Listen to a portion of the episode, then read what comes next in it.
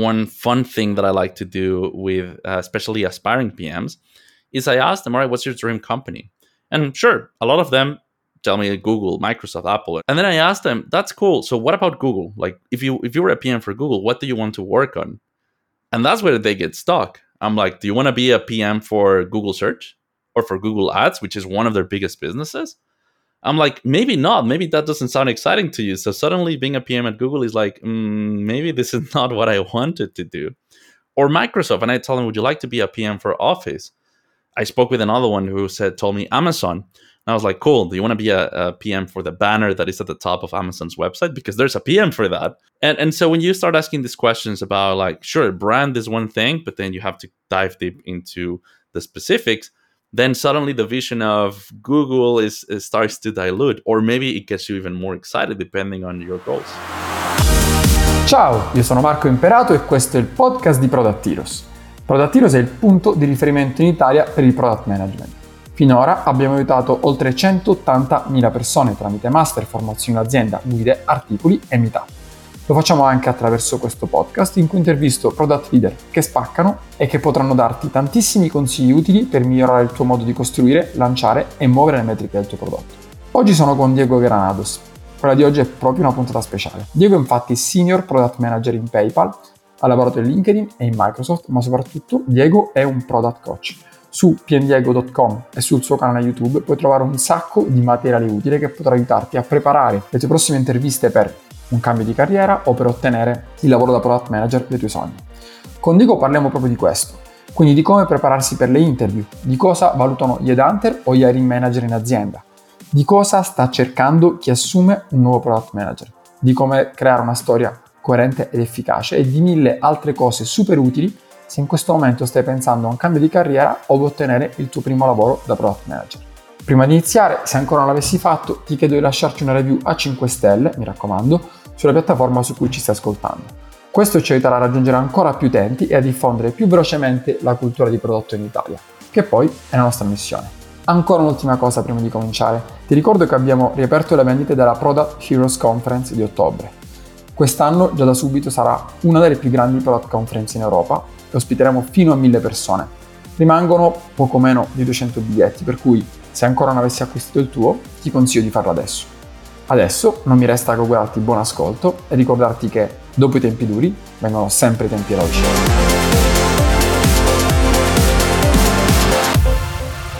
Hi Diego, welcome to Product Heroes. Marco, thank you so much for inviting me. It's such a pleasure to be here. Thank you for being here. I like counting the hours to start this conversation. So we can start from your path, your journey. Yeah. How did you get to become a PM in such a big tech companies in Silicon Valley? Yeah, absolutely. So, for those of you that I haven't had the pleasure to meet uh, that are listening to this, I am from Mexico. I was born and raised in Mexico, and um, I always had this idea of I want to work in tech. But in Mexico, like in many other places uh, at the time, there was sure a few tech companies but not necessarily as you know as many as you can see in some parts here in the us or uh, in, in europe and you know many, many other places around the world so i thought that if i studied engineering you know that could be a good entry into the world of technology. So i studied electric engineering um, and i actually never learned how to code. When i graduated i couldn't find a great job as an electronic engineer and I ended up um, in a consulting firm. And it was, I think, one of the best things that happened to me when I was younger because I got the opportunity to, sure, still see the engineering side of you know how to build something for a customer, but then I also got to experience a lot more on the working with customers, working with data, understanding you know how customers or, or how they would run their business, and I would use their data to to help them with that. So it was a business intelligence consulting firm after about five years of doing that, I wanted something different. I didn't want to stay in business intelligence. I wanted to do something different. Just I didn't know exactly what. I just wanted something different. And I realized as I was applying to different jobs that every time I applied, for example, for a marketing position, they would call me and say, Diego, we love your profile, but we would love for you to apply to our business intelligence position instead. Uh, and, and so would you be open to that? You know, that happened two, three times. Uh, and I realized, all right, I need a big change for me. And that big change ended up being my MBA. And I came to the US in 2015 to do an MBA in Duke University. I had no idea what I wanted to do after. Um, even though in my essay I you know wrote a ton of things of what I wanted to do, but I just didn't know exactly what I wanted. And on my first year, I learned about product management, and I said, you know what, this sounds interesting. Sounds like the things that I like about consulting. Sounds like it doesn't have things that I don't like about consulting. So let's try it out. Long story short, ended up getting a summer internship at Cisco as a product manager and from there, I just began my career as a product manager. I ended up going to Cisco, then two years later, move, move on to Microsoft um, to work in AI and machine learning, learn about new technologies, learn about AI, then move back to California to work for LinkedIn for about a year. Tech market happened, and now I find myself at PayPal, once again working in AI and machine learning.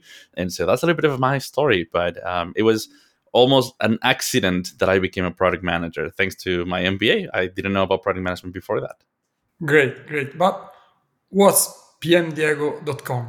How did you get this idea? What's the story behind it? Because yeah, I mean, you are a product manager right now, but you have something like 122,000 followers on LinkedIn. And you're building something great.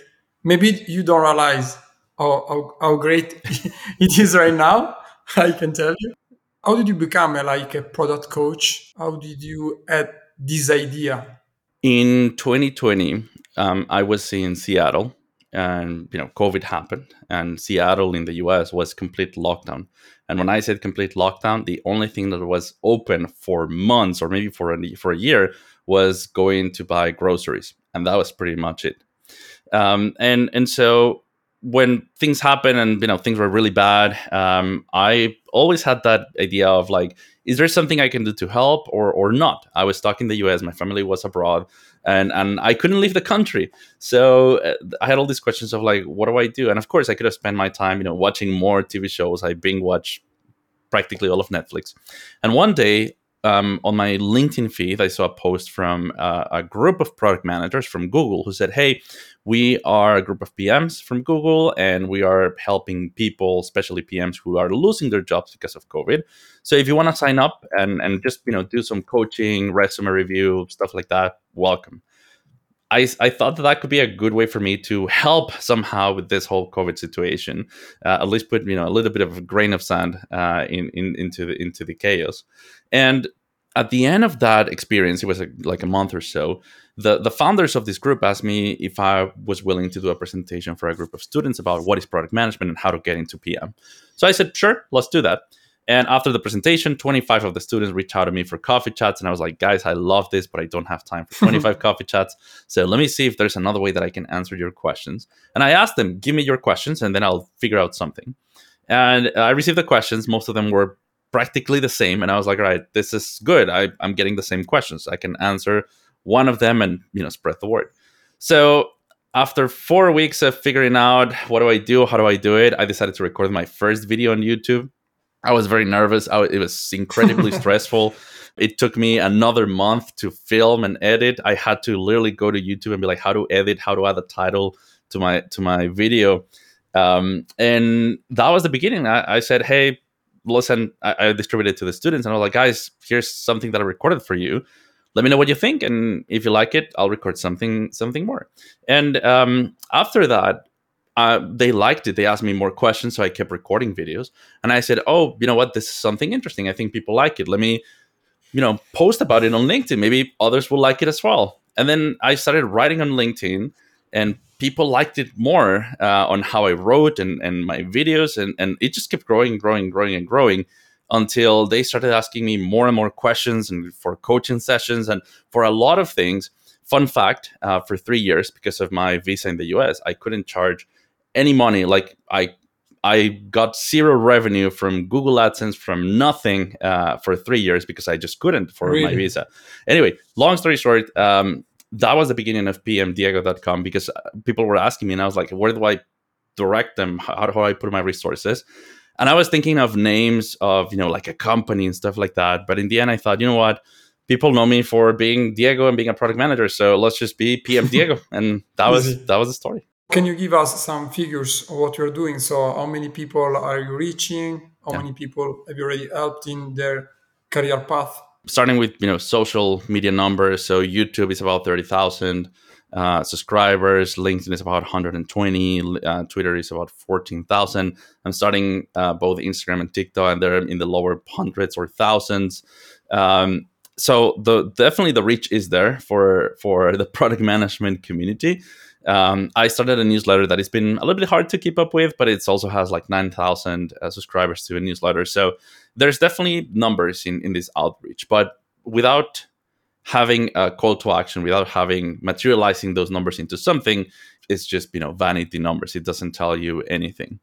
Um, so in terms of helping people, I honestly have lost count, uh, but I have hundreds of testimonials on um, on my course that I, that I, launched a course. Just to give an idea, I launched a course. Uh, this is the effort of three years of not charging uh, any money for any of these, and then suddenly releasing a course. So my YouTube channel, I talked a lot about product management, how to get into PM and PM interviews.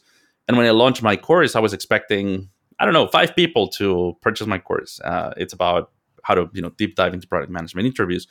In one week, I think I crossed 500 students. The revenue that I got from that, um, from from from the six months of last year, was good enough for my accountant to go crazy with like, dude, we need to figure out a way to to make sure that you know the the IRS in the US doesn't stay with all your money, um, which is great. Is, is it was a great signal that I think I found something that is really helpful that people are enjoying. So I honestly don't have, and this is really bad on my side. I don't have a concrete number on, on how many people I've helped, but at least once a week, um, and probably much more, I receive someone who says, "Diego, I watched your videos and got my offer to startup great, all the way to great. FAANG companies." That's enough. That's enough. So, but basically, you are getting traction. That's yeah. that's the point. So you start your your path as a like career coach by nailing a specific problem, like people are finding hard to get hired uh, as a product manager. But what's the most common problem you're finding? Do you have a general problem all the people are facing kind of is always the same or there are so many different segments so many specific you know situations and and so you have to calibrate your uh, your help basically yeah, it's it's a little bit of the latter. It's more on the everyone. Sure, everyone has a different story, but I think regardless of their backgrounds, everyone is at a different stage in their transition. Some of them are, you know, almost there, and all they need from from me, from a coaching perspective, is just to help them make that small jump, tweak their resume, tweak their LinkedIn, and they start getting interviews. Other are others are at a very early stage where they're like, I'm learning about product management and I work in hmm. XYZ thing and I have no idea how to get there. So the type of work that I do with them has to be more extensive, more robust, set expectations, set timelines, because I think the the common factor is that everyone thinks that getting into product management is something I can do over the weekend and boom, done, I'm gonna get a job. right? So right. so that's super important. And and it like I said, it doesn't matter your background or or your experiences. What matters is at which stage are you in that path to transition. So that's that's how I segment uh, the different you know aspiring PMs, uh, and that's what makes it hard to make. Oh, here's a template to break into PM. No, everyone's path is different and at different stages. Yeah, you are totally right. I think that what most people get wrong about becoming a PM. I mean, we sell uh, training for product manager, like master master classes. But there is this strange like perception in which okay since you have the skills you are getting the job. It's like one plus one okay equal two. While what we find is that it may take months especially for someone who's not into technology who's starting to approach technology for the very first time and so what could be your advice for one guy that maybe is listening to us want to become a PM, maybe he has the skill but doesn't have any idea of how to face the next challenge that is getting a real PM job. I think this applies also to current PMs who want to make the jump into other kinds of roles. Let me just give you a brief example of what I mean, and the, yeah. the advice will apply to both. So I get a lot of product. I also coach a lot of PMs, current PMs with one, three, five, ten years of experience, who have been, you know, in B2B enterprise and suddenly they want to make the jump to consumer, or who work in front end and suddenly wants to do AI machine learning, and they struggle in the same way that an asso- that an aspiring PM struggles. Is they they have some skills, sure, but they don't know how to make that jump, make that transition. So, to your question, for someone, whether it's an aspiring PM or a PM who has the knowledge, has uh, you know some of the skills, and is struggling to get that next step, what most people fail to realize is that product management is not one job that is the same at all companies. So just because you work cross functionally, you have led mm-hmm. projects, you have dealt with ambiguity and all the soft skills that we can name about product management, that's not going to make you a product manager. Um, what I've seen uh, in many cases, for example, I know pharmacists who became product managers, and people are like, wow, how do you do it? And that's when the one plus one makes sense because it's like they were pharmacists, and then suddenly they decided to go to a health tech startup and they brought the, their expert the expertise as, as a pharmacist. In a startup they you know kind of did a little bit of everything until they shaped their career into become, becoming a product manager. And once they got the, those skills now they jump into some other company that could be bigger that could still be in the health tech space. So then suddenly it's like ah that, that makes sense. They didn't go from pharmacist to uh, google cloud product manager. They trace a path on okay. something that would help them uh, tell their story, the story is incredibly important. So to me, just to quickly summarize, the, the most important next step for any aspiring PM or current PM wanting to transition is to focus on your story. How are you going to create your story to say, I've got all this experience and sure, the transferable skills, and how does that make sense with the next role that I want to take? Sometimes getting to that dream job takes two, three hops, but you have to think about what is that immediate next step that fits within your story.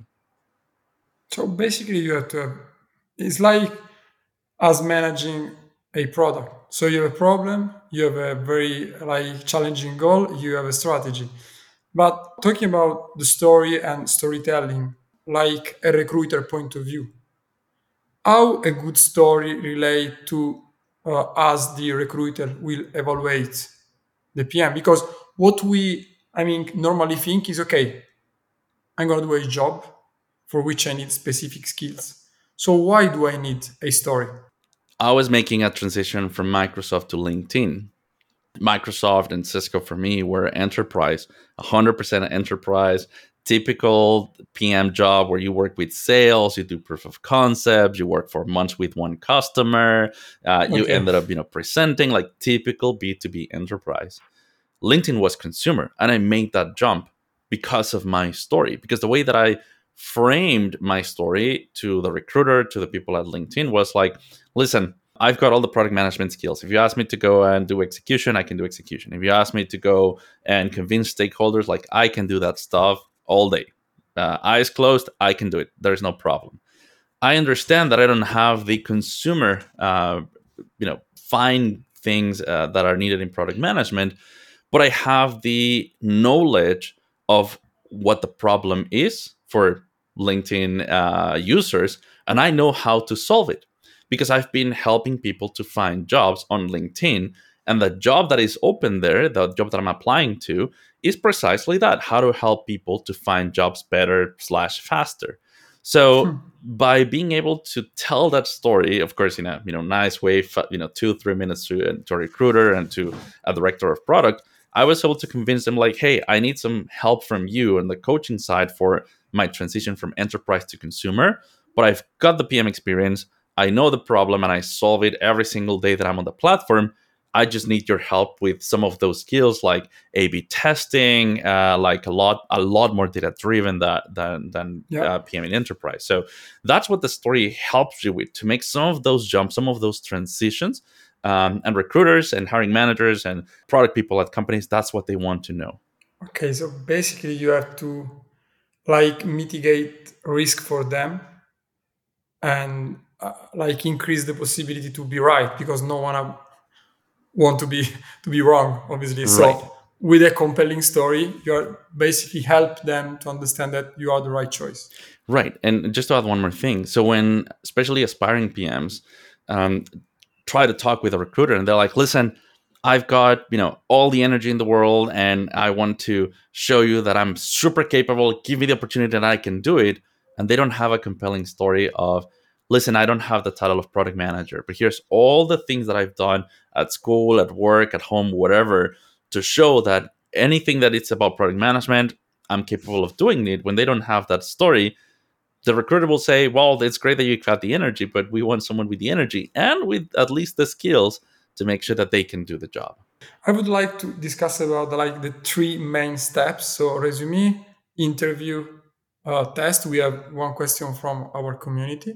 So talking about the resume, which are the, the best thing and the worst thing a recruiter can read on a resume? So something you don't have to do, no matter what, and something is better uh, you do on working with your resume something to avoid and this is something that i've, I've learned uh, by so i've from my youtube channel i've interviewed recruiters and, and chatted with them. And like hey is this real? Like do you read in six seconds? Is the ats rejecting you? And and you know all those kind of things. I think that the some of the biggest don't do this we we as applicants there's a lot of and i don't understand why um, because i was also in that group but we have a lot of misconceptions about how the recruitment process work we think that a recruiter will first of all we apply and then the ats is going to accept or reject your application uh, which means it's a robot it's an ai something like that. Then we think that if your resume is seen by a recruiter they will see it six seconds gone and and they would decide at that moment. And then it gets to the hiring manager. That's how most of us imagine the process. The reality is that the ATS is going to help recruiters. So I interview people, uh, and I've interviewed at Microsoft when I was at LinkedIn and, and, and now at, at PayPal. And the ATS helps us to basically have the candidate's information, the resume, their profile, any highlights from the from the recruiter. So because of this misconception that it's about AI and it's about a robot that you know um, rejects you, the biggest mistake that I see people do is, oh, for product management, I need to work cross functionally, lead without authority, uh, deal with ambiguity, and they just put those keywords as part of the resume in a skills section that is this big right at the top. And here's a problem, right? If I'm a recruiter or a hiring manager and I read that, Marco, you put leadership, am I to assume that you're a good leader, that you were able to lead a group of one or a group of 300? I have no context on the word leadership. So that is one of the biggest mistakes that people focus much more on throwing keywords to quote unquote pass the ATS instead of focusing. This is the opposite of like what you should do. Instead of focusing on how can I write an accomplishment, and I'll talk briefly about that in a moment. How can I write an accomplishment that highlights uh, or, or that puts emphasis on I can be a good leader and I can influence without authority? That's what recruiters and hiring managers will care about. They don't care about the keyword. They care that you show that you can do it. Just to wrap it up on the so don't do skills as you know just a list of keywords. And then on the do side, write accomplishment. An accomplishment is simply a way to say, this is what I did, here's how I did it, and this is the impact that I had. Sometimes impact can be numbers. Sometimes impact can be as simple as I help the the engineering team to reduce the time to do blah blah blah, so, so on and so forth. Um, it's what I did, how did I do it, and what was the impact of that thing that I do in the context of the skills like transferable skills like um, leadership or working cross functionally. Excuse me, Diego, can you clarify what an ATS is yeah. for for who's listening to us? Absolutely, ATS is applicant tracking system when you apply to a job, imagine it's um, the misconception is that it is an AI tool that is going to determine whether or not you've got the skills. The reality is that it's more like a file cabinet where your resume and your information is stored. And the ATS, that's the first step, but the ATS really, from an interviewer point of view, when a recruiter tells me, Diego, we need you to interview someone, I log on to uh, a portal that is part of the ATS where I see this is the candidate this is my date of, date of interview. Here's the resume their linkedin profile any notes from the recruiter and then my opportunity to give feedback. So great. I followed your advice. I get my interview. I'm super nervous. So what's your advice? Is there a framework that can help us to have better interviews? I mean the question is very similar to the one we had before. Is there like a general path for for an interview, or it could be super different among different like roles? Uh, scale up, startup, corporate, B2B, B2C, AI, front end, back end. And how can I prepare to it? Right. It is different. Let's say that at the core, in the, in the middle, all the interviews will have the same type of questions. But then, depending on if you're interviewing for a startup versus for a company like Google versus for a mid-sized company for something specific, they will have different types of skills they'll assess. Let me give an example. Every single company is going to ask you, tell me about yourself, right? Every single company is going to ask you behavioral questions related to product management. One typical one that most of us have encountered is something like, tell me about a time when you had a conflict with engineers. Because PMs work with engineers all, if not most of the time. Uh, if you're going to work in um, you know something front end, something that's going to be seen by users, then you're going to get a question about working with designers because they want to see how you interact with them. So there's you know common things related to product management. Then depending on the company, now is more and more and more adopted is you're going to get especially for aspiring pms of course you're going to get questions like how would you improve products? How would you improve your favorite product? A product about the company a product you don't like? So things about how do you think like a product manager? I want to understand that uh, and that's kind of i would say the the, the three components an introduction behavioral questions and product design questions is the most common thing for every single pm interview until you become a manager. Once you become a manager, it's mostly experiential, behavioral, uh, you know, high level strategy. But associate PM, PM, senior PM, principal PM, it's kind of the same. And then what I was saying earlier to your question is, well, does it change if it's a startup, if it's a big tech company? The answer is yes. When you think about a startup, is they don't care if you can answer a question like, why did Amazon acquire Whole Foods? What they care about is that you understand a little bit of the industry, that you can go, um, you know, dive deep into using data. So their questions don't necessarily are going to be behavioral; they can be situational to what the company is experiencing. And there's absolutely no fantastic way to prepare that, but there's a lot of research you can do on the company, on the industry, on understanding the market so that you can answer their questions. They don't expect you to be an expert on the market or the industry, but they expect that you at least have some knowledge because going for a startup is risky for them to hire someone, right? Given that they need a lot of funding. Um, let me just wrap it up with something, uh, with one more thing, and then I'll pass on to, and now how do I prepare?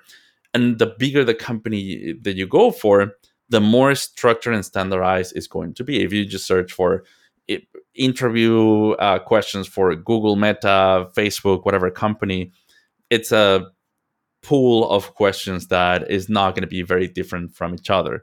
Um, it's it's pretty standardized. So the the higher you go in terms of size of the company, much much more standardized. The lower you go in terms of size, like a startup, more specific to them than than a general PM application. For what we get, obviously there will be a huge difference between startup, corporate, more structured companies and probably as it is my personal point of view maybe you think and this is my experience maybe you think you want to work for google because oh, oh, google is google okay? Right. Everyone wants to work. But maybe is not what you really want. So maybe you would much like you would enjoy much more working on a very small startup being like the first pm uh, yeah. uh, the second pm so my personal advice is even to calibrate not just the expectations, but what you really want and not what how you will be judged after you get the job. This 100%. just how do you what do you think about that? Yeah, no, hundred percent. And uh, by the way, one more thing that is going to affect the like the, the, your interview is going to be whether you are going for a PM, technical PM, AI, machine learning PM, and so that's also going to affect the type of questions that you get in an interview. But to your point, I think um, one one fun thing that I like to do with uh, especially aspiring PMs is I ask them, all right, what's your dream company? And sure, a lot of them tell me Google, Microsoft, Apple, and you know it's fair. Like we've we've all had that dream at some point uh, in our careers, or maybe we still do. And then I asked them, "That's cool. So what about Google? Like, if you if you were a PM for Google, what do you want to work on?" And that's where they get stuck. I'm like, "Do you want to be a PM for Google Search or for Google Ads, which is one of their biggest businesses?"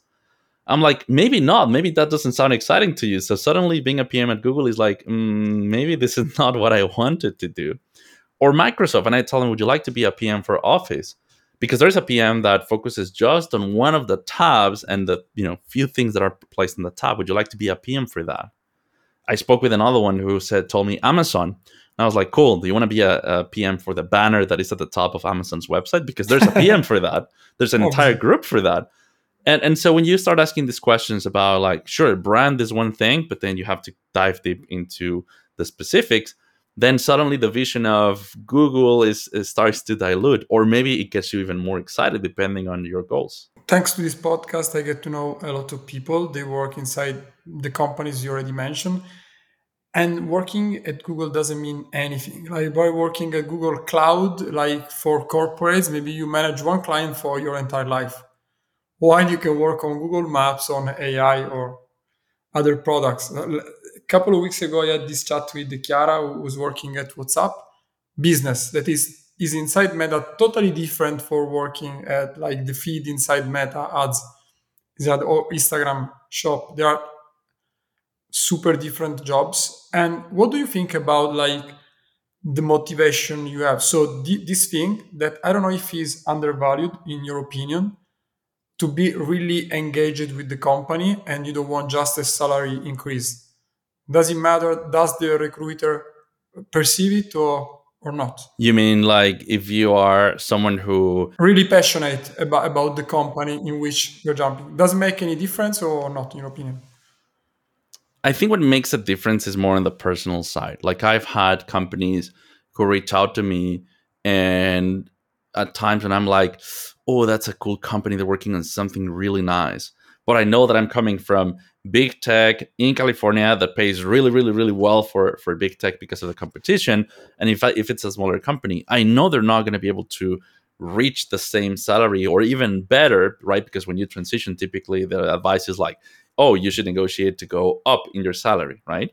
So I think that passion about the product, the company, the mission, whatever it is, to me, it's it's um, something personal and if you're okay with uh, sacrificing maybe some of that salary total compensation for pursuing something that you know you are really excited about to your question about the recruiter i think the the biggest difference is that you have to make it clear to them because if they know that you work for google microsoft whatever company and they're paying you really well and they can't match that it's unlikely that they'll move you in the process not because you're not good, mm. but because they know it's unlikely they can match. But if you're upfront about that and say, listen, to me, my priorities in my career are X, Y, and Z, and money is not one of them, and we can talk about numbers at the end. I really want this job. Then they you give them an opportunity to move you through the process and then you can figure out on your own about whether or not you care that much about the money. Let's jump to a question coming from our community. So the guy is Daniele that is asking Diego, do you have any advice for someone who is about to take an assessment test for a product manager position? Then I realize that it, it can depend on a lot of things, but let's keep in mind that what will be evaluated will be only the approach to the problem as a PM. Yeah, this goes a little bit back to the question of how do you prepare for the interviews? It's the same thing. Okay. How do you prepare for uh, a take home assignment, right? Which I have a love hate relationship with them because I also had to do a few for PayPal and others. And when you think about take home assignments, the way the same way that you think about preparing for product design questions, strategy questions, is they don't care about the answer as much as they care about your approach to getting to that answer. So okay. sometimes in these take home assignments, they will ask you, "Oh, help us with the roadmap," but they don't just care about the roadmap, right? That's not how product managers. That's not how we work we start from a problem, we start from a goal, we know our users, we know the market, we know competitors, we draft a strategy, we create a vision, uh, we understand the user journey to identify what should we focus on. Uh, and once we do that, then we create a hypothesis, we create um, and a, a, process to test that hypothesis, whether it's as simple as creating some mock-ups or a prototype, and once we validate our idea, then we go into development and we go into our roadmap that includes the MVP, phase one, phase two, phase whatever.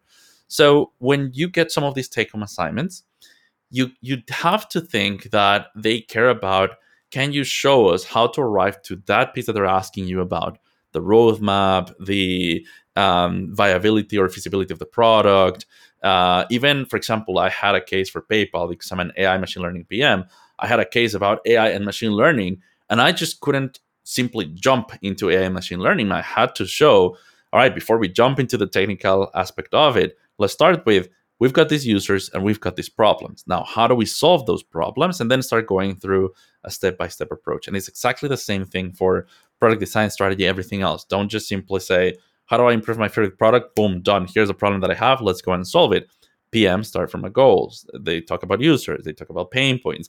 They talk about prioritization. They talk about testing hypotheses. So the biggest takeaway for, from when you uh, have a take home assignment is approach it like a product manager would and don't focus simply on the question they're asking you. The question they're asking you will be part of that process, but not just the only part of the process.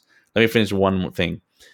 The biggest problem I see most people do in take home assignments is you only have typically half an hour to present, and they ended up getting like 50 slides. So you don't have time for 50 slides. Is be concise, be short, go to the point, show them what they need, but show them the the process that you took to get from here's a problem and here's how I'm planning to solve it. Quick question: Can you get a job as a PM without having any coding or development experience? A hundred percent. Actually, let's put that ninety nine percent. I'll explain why. Uh, ninety nine percent. Um, if you tell me, Diego, I want to be an AI machine learning PM, but I have no clue about coding and no CS mm. background, that's the 1% where I'll be like, mm, it's going to be unlikely. it's going to be really hard, right? But if you're telling me, Diego, I'm going for a product manager job, it's front end or it's growth, it's about experimentation, it's something that is not related to a technical aspect of it, then yeah, absolutely. You don't need, I know these are my probably three favorite stories of people I've met. Um, I know uh, this, the, this person, she was for 10 years a professional basketball player playing in Europe actually. After 10 years, COVID happened, games were canceled. She's like, I need to do something. Ended up talking to a startup, a part of a circle. So she ended up knowing the founder, and she got she she went from uh, basketball player to product manager. Then I knew this guy who for 40 years was an opera singer, really great. And pandemic happened. He he the, the show's canceled. Uh, and he one day was thinking, what do I do? So he went back to his alma mater where he studied uh, opera. He saw that they had problems with their app, their website. They didn't have a few projects. He volunteered to make a project for them to basically improve everything about how to you know store their data, bring them back to community. And he used that experience to now become a product manager. And the third one is this guy. He has been in retail or was in retail for 17 years in a store, you know, going up the ranks until one day he was like, we should do this better. We should do that better. Let's, why don't we, you know, even something as simple as creating an Excel file to improve the operations of the store. He took that to management, and long story short, then he became the product manager for that product for the entire company. And he, I think he only has, if he hears this, he's going to kill me because I don't remember. I think he's only got high school or something like that. Like, right eh, so when someone tells me do i need to be a software engineer or know how to code my answer is no unless you're going for a very very technical role basically a lot of people are learning from you and from your day-to-day activity but what are you learning from the people you are coaching so what's the biggest learning you had from like coaching others i think is a huge opportunity for you because you get to know a lot of people but what like the most important, the most interesting interesting thing you you learned until now? I love this question because I can answer it in different ways. Um, depending on on what your goal is with coaching, is what you'll find most interesting in in, in what I'm going to share as as the you know best things that I've learned. Um, from a recognition point of view, sure, I've been like one day uh, Ravi Mehta, um, ex chief product officer from Tinder, he sent me a message like, Diego, I'm nominating you for you know a, a, leader coach award that I'm putting together at this company, and I got an award, and I was like, that's pretty cool.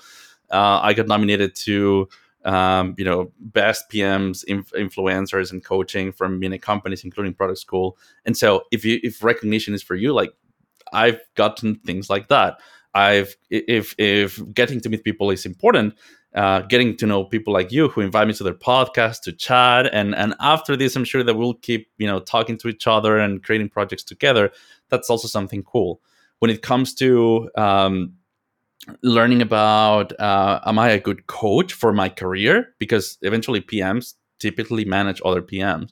So getting to understand how others express themselves, how they feel, especially in more junior roles, and they look up to me for for for guidance, helps me prepare for when I become a manager of other PMs. And then the last one uh, that I'll say is you know another fantastic thing. If you think about it, for me, my side project is about helping people to break into PM. And there's absolutely no better way to know what problems I need to solve than talking to my customers. So by understanding what questions Customer they ask discovery. me, whether they struggle with, uh, and when I, you know, test, oh, try this, try that, and see the reactions, the response, and they come back, I'm like, that works, boom, done. I'm going to make something out of that. So I'm also a PM for my side projects. yeah, great. I always say, I mean, that product manager have superpowers when when they start as entrepreneurs. I was recently like reading a couple of articles in which um, it's called like the rising of CPOs, mm. In which now is kind of usual to have CPOs becoming CEO. So the new CEO of YouTube is the former CPO, Google CEO is the former CPO, LinkedIn CEO is the former CPO as entrepreneur as well there are a lot of cpos becoming their own startups. Right. So what what did you find similar?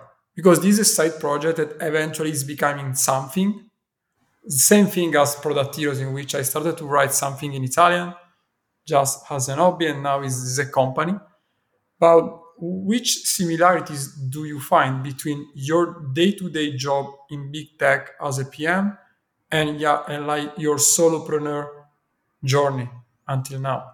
Do, do you find mm. any similarities? I find similarities and synergies. Being a solopreneur, having this side projects, treating it like a product, like a company, has made me a much better product manager on my day to day job.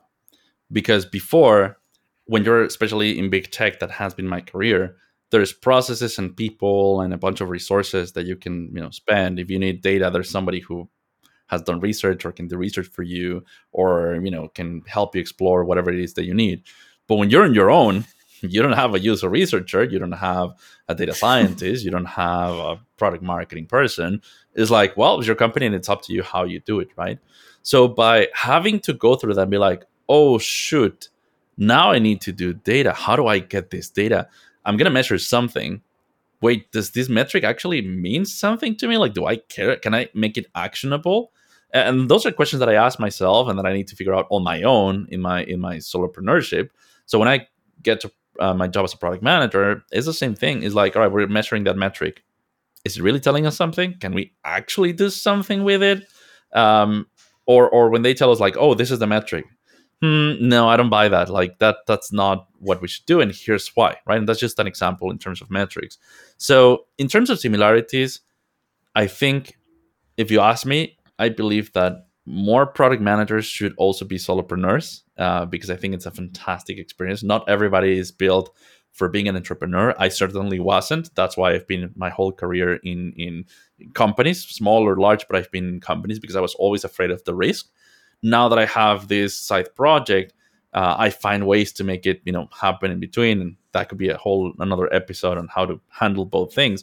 But my point is that being a solopreneur is going through this experience by yourself, going through the risks and the needs and learning how to prioritize because again, you don't have resources. It's just you and your time and learning what to focus on that is going to have the most impact is going to make you a better PM because you're going to be applying the same principles uh, on your day-to-day job. Yeah, when you were talking about that, I I read when I started to be like before a solopreneur and then an entrepreneur, I read the book I don't remember the, the title is about the founder of Blackstone or BlackRock. I always hmm. get confused. The first chapter is called Made Not Born. And it related a lot to me and maybe to you as well, because I never thought in my life to be an entrepreneur. I've always been a, like a product guy, like someone who does things for others, but it's a journey and you can build your own. I mean, for me, it was all about trust, starting slow, getting trust, getting traction, putting the right metrics. And I think the great advantage of being a solopreneur is basically that you cannot do most of the things you want to do. So you can do just very small things and yeah. they have to have impact because you have to no choice. Right. exactly. It's your if you thought I, I would this would be to me to me this would be the the key point to remember for anybody who's wondering about uh, you know what is it like to be an, a product manager versus a solopreneur. If you thought that as a product manager you had to prioritize things and it was difficult you need to be a solopreneur to really understand what it means to prioritize. no it's like it's 10 times harder. What's the single most important skill for a PM? I'm referring like to normal product manager, mm-hmm. so not a manager or other yeah. product manager. And it's very general. I know every PM is different, but right. if there is just one skill, what would it be? To me, would be empathy. Empathy not just for users, empathy for your team, for other other members of the company, empathy for everyone around you. Because unless you're really in every conversation, in every meeting, in everything that you do, you take a moment to reflect what the other person is going through, what is important to them, what they care about. Unless you really do that, it's going to be incredibly hard to negotiate, to have conversations, to convince others, or to even be the devil's advocate in the room and saying, no, that's not the best thing for users, and here's why. So to me, above anything else. You could be, you know, really terrible at some other stuff, but to me, you can't be bad at empathy. What's your like the biggest mistake you made as a PM or as a solopreneur, if you prefer? And and so, what's the biggest learning you have? You had. Uh, that's a tough question. As a solopreneur, I've made tons of mistakes, but I've learned from every single one of them. So, so that's good. Now, let, let me focus on on the PM side. Um, I think some of the biggest mistakes that I've done um, as a PM is that um, let me let me say two very quick. One, when I was more on the younger yeah. side, um, it, or early career in product management, I kept coming from consulting and coming from an MBA. I was like, you know, I, I want to prove that I can do this, that I'm the you know go getter, that I, am going to be you know the the the the people that that everyone's going to be like, oh, Diego is the kind of person that just goes and do, and does something. So um, long story short, the senior PM was just uh, my boss, senior PM, and myself. Senior PM asked me like, "Hey, Diego, please go and you know take a list of customers. We'll create uh, an email to invite them to our um, you know private beta for for our new product. This was at Cisco, so large tech company, and we'll create an email. We'll invite them, and um, you know we'll do all that stuff. But for now, just go get the list." So younger version of me thought it would be a great idea to go get the, the list craft the email, send it, and then come next day and be like, I've done everything. I'm super cool. So I did that, and but what happened was that I was not super cool. What happened was that in the morning I had I don't know how many emails from sales guys yelling at me because I reach out to their customers bypassing sales and account teams uh, many of those accounts have problems. My email was not very prescriptive on what exactly they were getting into, but some customers wanted to try things, even though there were a ton of problems. So it was a complete mess. In the end, we actually did get ended up getting you know a few customers to try it out. My boss and the senior PM, you know, helped me provide air cover, but that gave me a big lesson on like, yes, you can have the spirit, you can really you know push things forward but you can skip a few things along the way. You can skip the fact that if you're new you're still learning you need to just you know take a time to understand what is happening. So that was you know big mistake for me in early career. And then more on the later side um when when i became a senior pm a couple years ago i was working on a strategy for a document and for, for a product and i was working on this strategy and i thought i had a solid idea and you know i I was working with my team, with my manager. We kind of all bought into the plan, and I was like, "All right, boom, done. We're ready. Let's go and execute." And uh, we started executing and getting approvals for different things. And then one day, um, you know, those around me came to me was like, "Hey, have you socialized the strategy with you know the broader team? Like, is the VP all the way to the VP level of approval?" And I was like, "Oh no, I forgot about that." Uh, because because I was you know fairly new to senior PM and I was used to doing things slightly different, like more closely with my manager and and further from VP. Again, think about large company. So when I presented to the VP, he had so many pointers and things to change that I was like, oh shoot, we need to change or stop for a moment what we're doing to change direction, adjust, and then continue doing. So fortunately, nothing too bad happened but it was a big moment for me that I can't, as a PM, as the most responsible person in the team for the product, I can't simply say, yep, approved by manager, boom, done, let's go. Like, I really need to socialize my strategy with as many people as I can, uh, with as many levels above as I can to make it solid, and then, you know, cover my entire team to say, everyone's okay with this, let's go and execute. This is why empathy is one of the most important yep. skills because you need to understand how exactly. fast you can go, how much you have to over communicate, over communicate, over communicate, yep. exactly. Last question. If you is always the same for all our guests. So if you had to leave just one single piece of advice to someone who wants to become a PM, so someone, as we were telling before, like one, a couple of years experience, maybe in marketing, maybe in tech, but never covered the PM role what would it be your single advice? The most important thing you can do to make a jump into product management, regardless of your background, is to understand two things. Where do you want to go next? It's fine if it's Google, but figure out what exactly within Google, like figure out what's the role that you want to do next. And the second piece is now that you know where you want to go next, what is the gap in your skills or your experience and have a plan for it. If you don't have a plan, if all you do is your resume, you're not going to get that job. Thank you very much, Diego. It's been like great, a lot of great content, very detailed. I'm pretty sure that the, the, our community will love it, and we hope to host you one more time. Marco, thank you so much for inviting me. It's always a pleasure to be around. Thank you very much. Ciao Diego. Ciao. Grazie per aver ascoltato questo episodio di Product Heroes. Se l'hai trovato utile, iscriviti su YouTube, Spotify, Apple, Amazon, insomma, dove ascolti i tuoi podcast normalmente, così non ti perderai neanche un episodio. Prima di andare via, vota con 5 stelline questo podcast o scrivi un commento, una recensione. Questo ci aiuterà a raggiungere sempre più persone e quindi aumentare la diffusione della cultura di prodotto in Italia, che poi è la nostra mission finale. Quindi il podcast è soltanto uno dei tanti modi che Product utilizza per spingere la cultura di prodotti. Trovi maggiori informazioni e tutte le attività che svolgiamo su productheroes.it e soprattutto non perderti l'appuntamento più importante che stiamo spingendo negli ultimi mesi che è la Product Heroes Conference che sarà a Milano il 6 ottobre 2023. Anche su questo trovi tutte le info su productheroes.it. Ciao e alla prossima!